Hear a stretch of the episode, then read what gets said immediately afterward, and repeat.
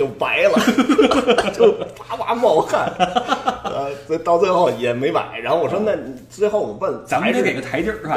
对，还是我说你看看别的那便宜的。后来聊好像是大概心理价位就三十多万，但是他可能也我车上讲解都没听，就是就是觉得可能三十万多万表还不就顶到天儿了，是是是所以就就随便试。结果再让他看三十多万表，就一点儿这个就好感都没有。哎，你别说，在腕表这个领域里面啊，我觉得偷不了鸡，取不了巧，真的是一分钱一分货。你有时候你会觉得，哎，我这个挺贵的，那我便宜点儿，我也要个挺好看的或者中意的，还真挺难。我我觉得这是奢侈品的一个属性，嗯，就是所有的奢侈品其实都是精益求精的，哎无论你住的房子、你开的车，哪怕是你用的洗发水、你吃的食物，你只要变好了然后再再往下在在的。再回到差的时候，你就很痛苦这样。说为什么那亿万富翁说家里还剩八百多万就跳楼自杀了？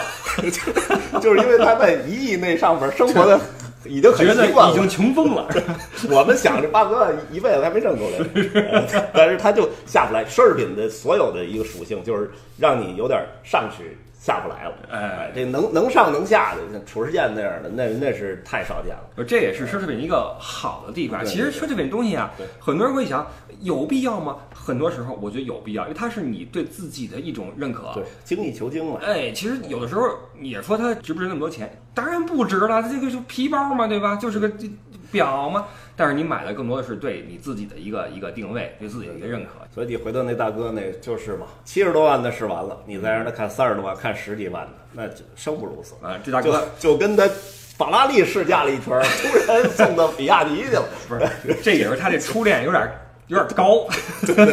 对，一练开始就找到校花了，北影校花了，后边没法找对象。但是我觉得可能很多人听到这儿啊，觉得犯嘀咕，哇，这什么玩意儿？那我七，你说三十万行，七十万这是什么东西？金流子也不值这么多钱呢，什么玩意儿能让一块表有这么贵的价呃格？，我觉得这也是奢侈品一特质。我们把它其实应该形容叫超越极限。嗯，就是每一次超越极限可能非常非常小，就跟科学家那个研究似的，每一次的进步都非常非常小，但是它消耗的成本是好几倍的增加。咱们打一比方，汽车从零到一百啊，这个叫叫咱们叫提速吧，嗯，六秒可能这车卖三十万，呃，五秒这车就就得卖一百万，嗯，四秒这车就得卖五百万。对的，所以说你不能，哎你说就差这一时间，秒哎你这你这一辈子不缺这一秒，对吧？但是你这个感受，但但是他其实就是为了这一秒，他投入的人力、物力，包括什么减轻重量、流线型设计，他做了太多太多的工作，啊，所以就这表其实也一样，稍微的可能日误差少了那一秒，那可能真的不是太重要，但是就为这一秒，有多少这个瑞士表厂的那些呃工程师啊，那些科学家再去研究，再去再去来回来去反复的装配设计才完成的。所以这个其实就叫精益求精，或者叫超越极限。每超越一步，它的价值都会往上增加好几倍。OK，那么在汽车行业里面，比如说我们去提速也好，什么也好，这是一种超越极限。那么在腕表领域里面，有哪些功能在你看来是超越了极限，让你觉得神乎其技的功能？呃，我觉得腕表的功能其实特别多啊，其实算下来可能有好几百项吧。但是比业内比较公认的，就是特别复杂的功能，应该就是三项，呃，或者说这三项也是大家比较受青睐的吧。嗯，就是一个是万年历，呃，一个是陀飞轮，呃，还有一个是三问啊。这三个功能，我觉得是。呃，如果你特别追求最顶级的高精尖、较高精尖功能的话，呃，那应该是最需要买的功能。但是前提是，并不是三个凑齐哈，占一样就很了不得了。有有是，对对，咱就别聊那个了，是吧？只要占一样就很了不得了，因为这三个精益求精的技能沾一样的话，这表的价格就已经是高的非常的离谱。呃，对，因为我们把它分成大概就是像普通的功能和中度复杂功能，还有呃这高级复杂功能。嗯呃，比如说像普通功能调日期啊，什么月相啊，什么这些小功能，包括超薄啊、防水，这都属于普通功能。普通功能可能就是，呃，增加一倍的价钱，嗯就是这表原来可能是五万，可能变十万，这撑死了。哎，但是到了那个中度复杂功能，可能就得就得翻番啊，就可能要加加两倍啊。嗯然后到了高度复杂功能，可能就是平方数，就是对，这也是为什么很多可能他自己真的归档的话，不是特别高那个档的腕表，但是它其中有那么几款是价格是高的离谱，因为它沾了这几个复杂功能。你比如说雅典的三问也好，什么也好，对对对。那用简短的语言给我们解释一下这三个功能是怎么回事儿？哎呀，这个还真是稍微有点复杂，嗯因为我这其实要真说到机械构造，还也其实也算外行，嗯但是因为毕竟这个那时候常年的带瑞士一地团，然后后来跟很多的专家啊什么的也询问过，咱们就按大众的那种就说说结果啊是什么？简简简而简而言之吧，咱们一个一个来啊，嗯就是这个叫万年历。万年历其实跟年历差不多啊，你知道年历表吧？就是一个日期，哎，这是一个日期轮儿，哎，每天等于这个手表转两圈儿，那日期会往前跳一格哎，跳一格，哎，然后在日期上面又带了星期，那就是说日期在跳一格的情况下，星期同时也会跳一格。今儿周二，明儿周三，哎，然后在这个上面又加了一个月份，那这简单了，就是星期不说，就是日期跳一整圈儿，哎，那月份调一格，嗯，哎，这几个就就是在这三个功能加起来就是年历功能。哎，但是这年历功能里有一重大的问题，你要调，嗯你不是闰月的问题，就是你大小月都得调。嗯，对，三十一号、十三十一号、三十一号，对，哎，二月你还有一个二十八天、二十九天，对，而且你说这是一规律的嘛？它其实不规律，因为你到六月是三十天，但是到七月就是三十一天，按说八月也是三十天，但是八月还是三十一天，然后九月三十天，所以它不是一个规律的来调节的事儿，而且又涉及到这个月份，然后包括星期。哎，你这边月份调了，星期跟着也得跟着调，嗯所以呢，每到这月底的时候，这带年历表的朋友就有点忙，对，脑子还得稍微算一算。哎，但是万年历就不用啊，因为万年历就是专门特别小有一小开窗，那个开窗叫闰年显示，就告诉你那个哪年是闰年啊。当然这个不说啊，这是它的区别，但是它的最大的功能就是你带上这块表买的时候，哎，人家那个表店给你已经调好了。然后他一般卖万万年历的表都会送你一个摇表器，就是说你不戴的时候放让它上转着哎，让它转着，让它还能继续保持运动。主要这块表不磕不碰不坏，哎，这块表可以一直走下去，至少几十年内啊都是准的。哎，您赶上闰年，哎，赶上大小月人就跳，赶上闰年二十八天、二十九天，人家自动换算。所以这很多万年历的这个腕表的拥有者呀，到那那一天的那个晚上十二点啊，就等着等着自己这表。呃北京，据我所知，北京有一个万年历腕表俱乐部。哦，就是一一块儿等着吗？哎，到到二月底，每年都会聚一次。哎，大家看着二十八，忒儿跳到一了，一起那是二十八，啪跳到二十九了，大家就赶紧 cheers 干杯。对，那是一个你必须得有这手表，你才能哎进得去的这么一个哎一个门槛儿是吧？一门槛儿。那我有这三问，有没有三问俱乐部呃，那还一块儿问表？我估计可能有，但是 那个就就就门槛儿更高了。呃，万年历过去之后啊，就陀飞轮，陀飞轮的其实说简单也简单，说难也挺难。但是就是一开始说的时候，就会觉得挺吓人的啊，这事儿怎么能怎么可能呢？就是帮助你这腕表的秒针儿摆脱地球吸引力。对对了，说这简直太可笑了，说这又不是一个什么机械的电子元件儿，怎么就能给你摆脱呢？但是后来我仔细的研究一下，其实还是挺有，呃，怎么他是挺有想法的。据说这功能也是这个亚伯拉罕宝基啊，就是宝基那个腕表的呃创始人来来发现和最后做出来的这么一个。呃，就应该叫做叫调时系统。嗯，实际上他就发现这个秒针儿啊，就是如果你这个手呃手正常的平放的话，你那表是跟跟地面儿处于一个平行的状态。对，然后你这个秒针儿在走，也是一个平行状态在走，所以它受到地球的一个吸引力拉拽是稳定的，是平衡的对。但是如果你表手垂下来了的话，它那个秒针儿就向下的时候或者说拉拽。家把表放桌子上了，呃，然后表往上走的时候，它也受到那个拉拽。但是如果你表一直这么垂下来的，也没问题，但是问题就是你这人一天当中这表姿态是一直在变的，对，一会儿手要抬起来，一会儿手放下，一会儿平放，不均匀。所以呢，这个这个这个地球吸引力一直在反复的不均匀的拉拽这秒针儿，所以就会产生一个误差。所以当时发现了这个怎么办呢？他就做了一个陀飞轮，其实它是一个系统架在你这个轮摆上边儿，呃，相当于叫反向旋转，就是等于你你在这么走的时候，你在这个手在这种姿态的时候，它是反向旋转，等于中和抵消这个是，相当于不是摆脱地球吸引力，而是中和了地球吸引力对秒针的影响，所以它就会变得特别准。而且这个这个陀飞轮，据说这个系统。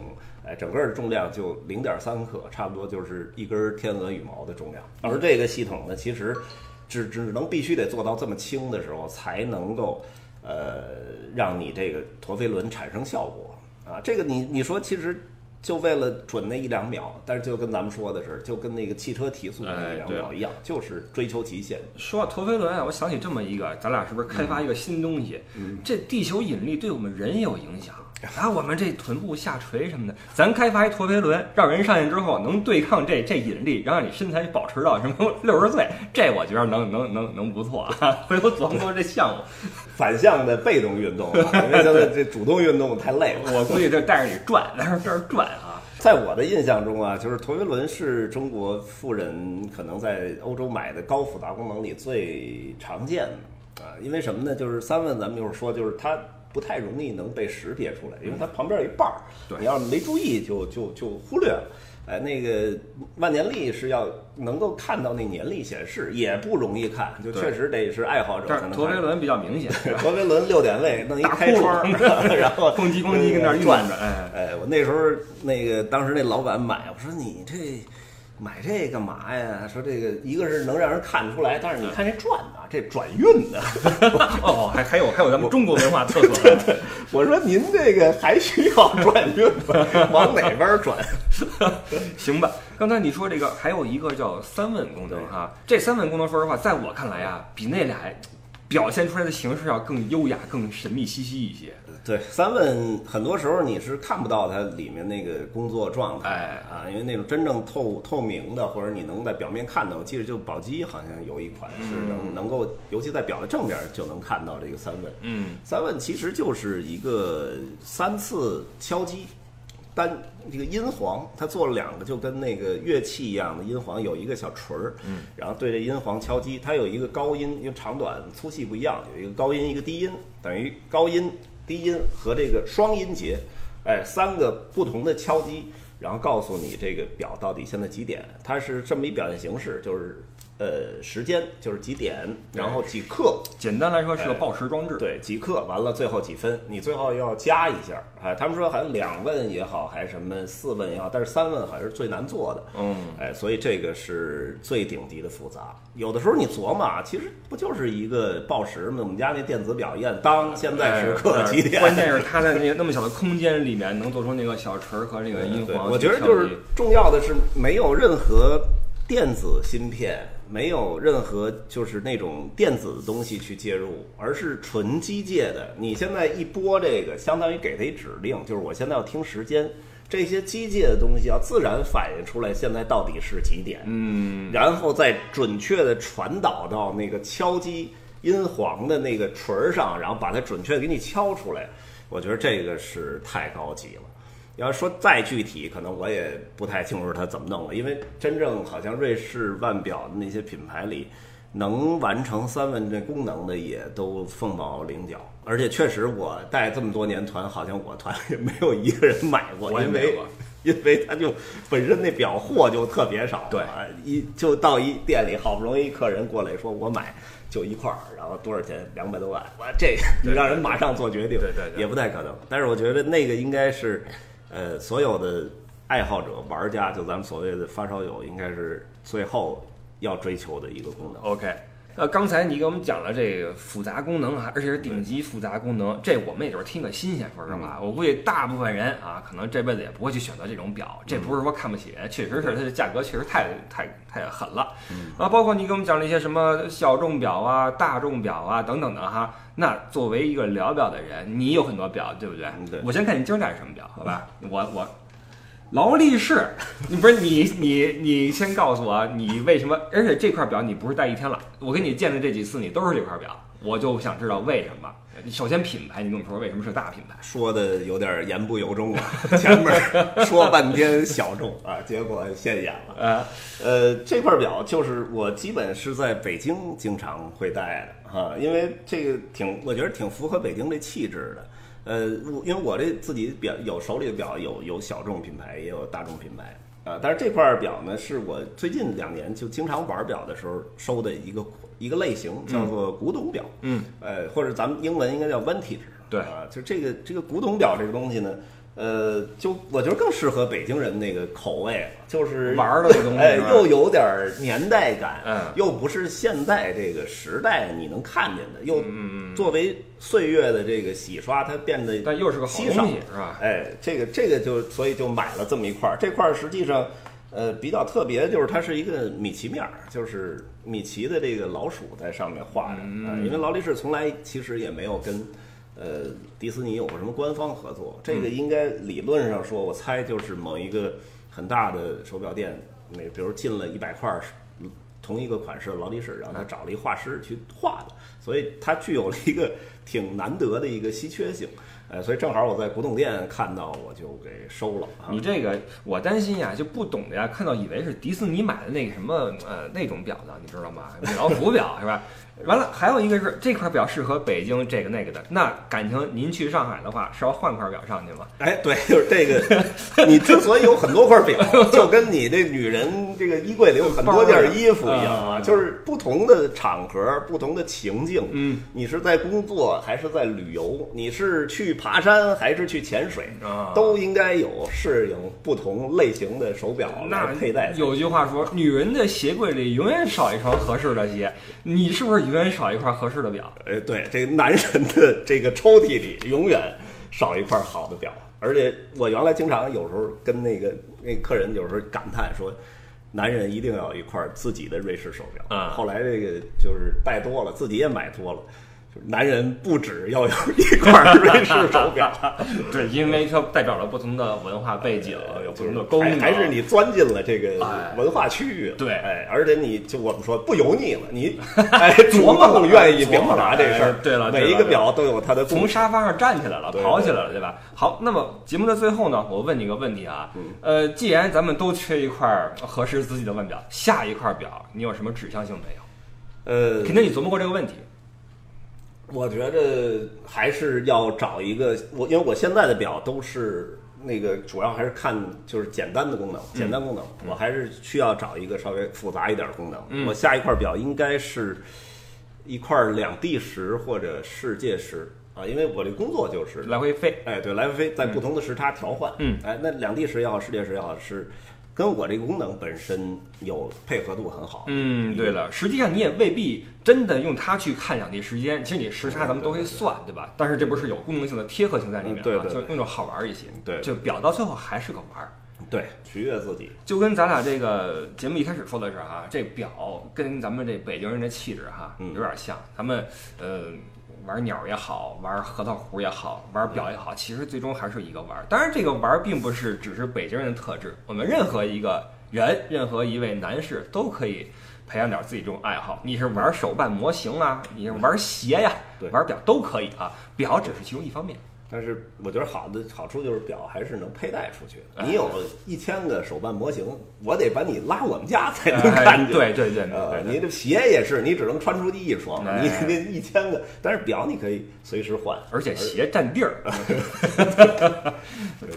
成吧，那这个今天节目时间也有限啊，因为这个话题一聊，我觉得你呀，真的四小时能不停不停，我真的我是非常佩服你这个能力。那希望以后呢有更多机会跟你多碰面儿、多玩儿啊，多聊点节目，然后咱们一起来探讨点更多的东西谢谢不傻，哎给我们拉过来聊一会儿表。啊哎没事也感谢各位能收听啊。哎，然后我推荐一下各位这个宙斯的节目啊，因为他这个不像我，我这还后边剪个辑、配个乐什么弄的是回事儿。他那个比较简单，有些朋友跟我说反映说，宙斯这节目能听见厕所冲水的声音，他可以以任何状态录节目，拿一手机，你知道吗？录完就就就就传了。也也也算行为艺术。算行为艺术。懂了，懂了。所以呢，各位没事儿，如果想看看这种什么行为艺术的哈，可以去点击这个“宙斯看世界”这个喜马拉雅 FM 这个栏目哈，听听这个宙斯还有什么其他的话可以跟各位说，好吗？OK，今天就感谢宙斯来跟我们聊的这个天儿啊，我们有机会以后再见。好嘞 OK，谢谢，谢谢各位的收听，我是李不傻，这里是不傻说啊、新浪微博艾特李不傻，公众号的话叫不傻说，或者入群 L E Y O U E D D I E 是我们的听友群，更多的旅游线路也好，呃，小文章也好，可以在我们的公众号上面去看到。OK，我们下一期再见，拜拜。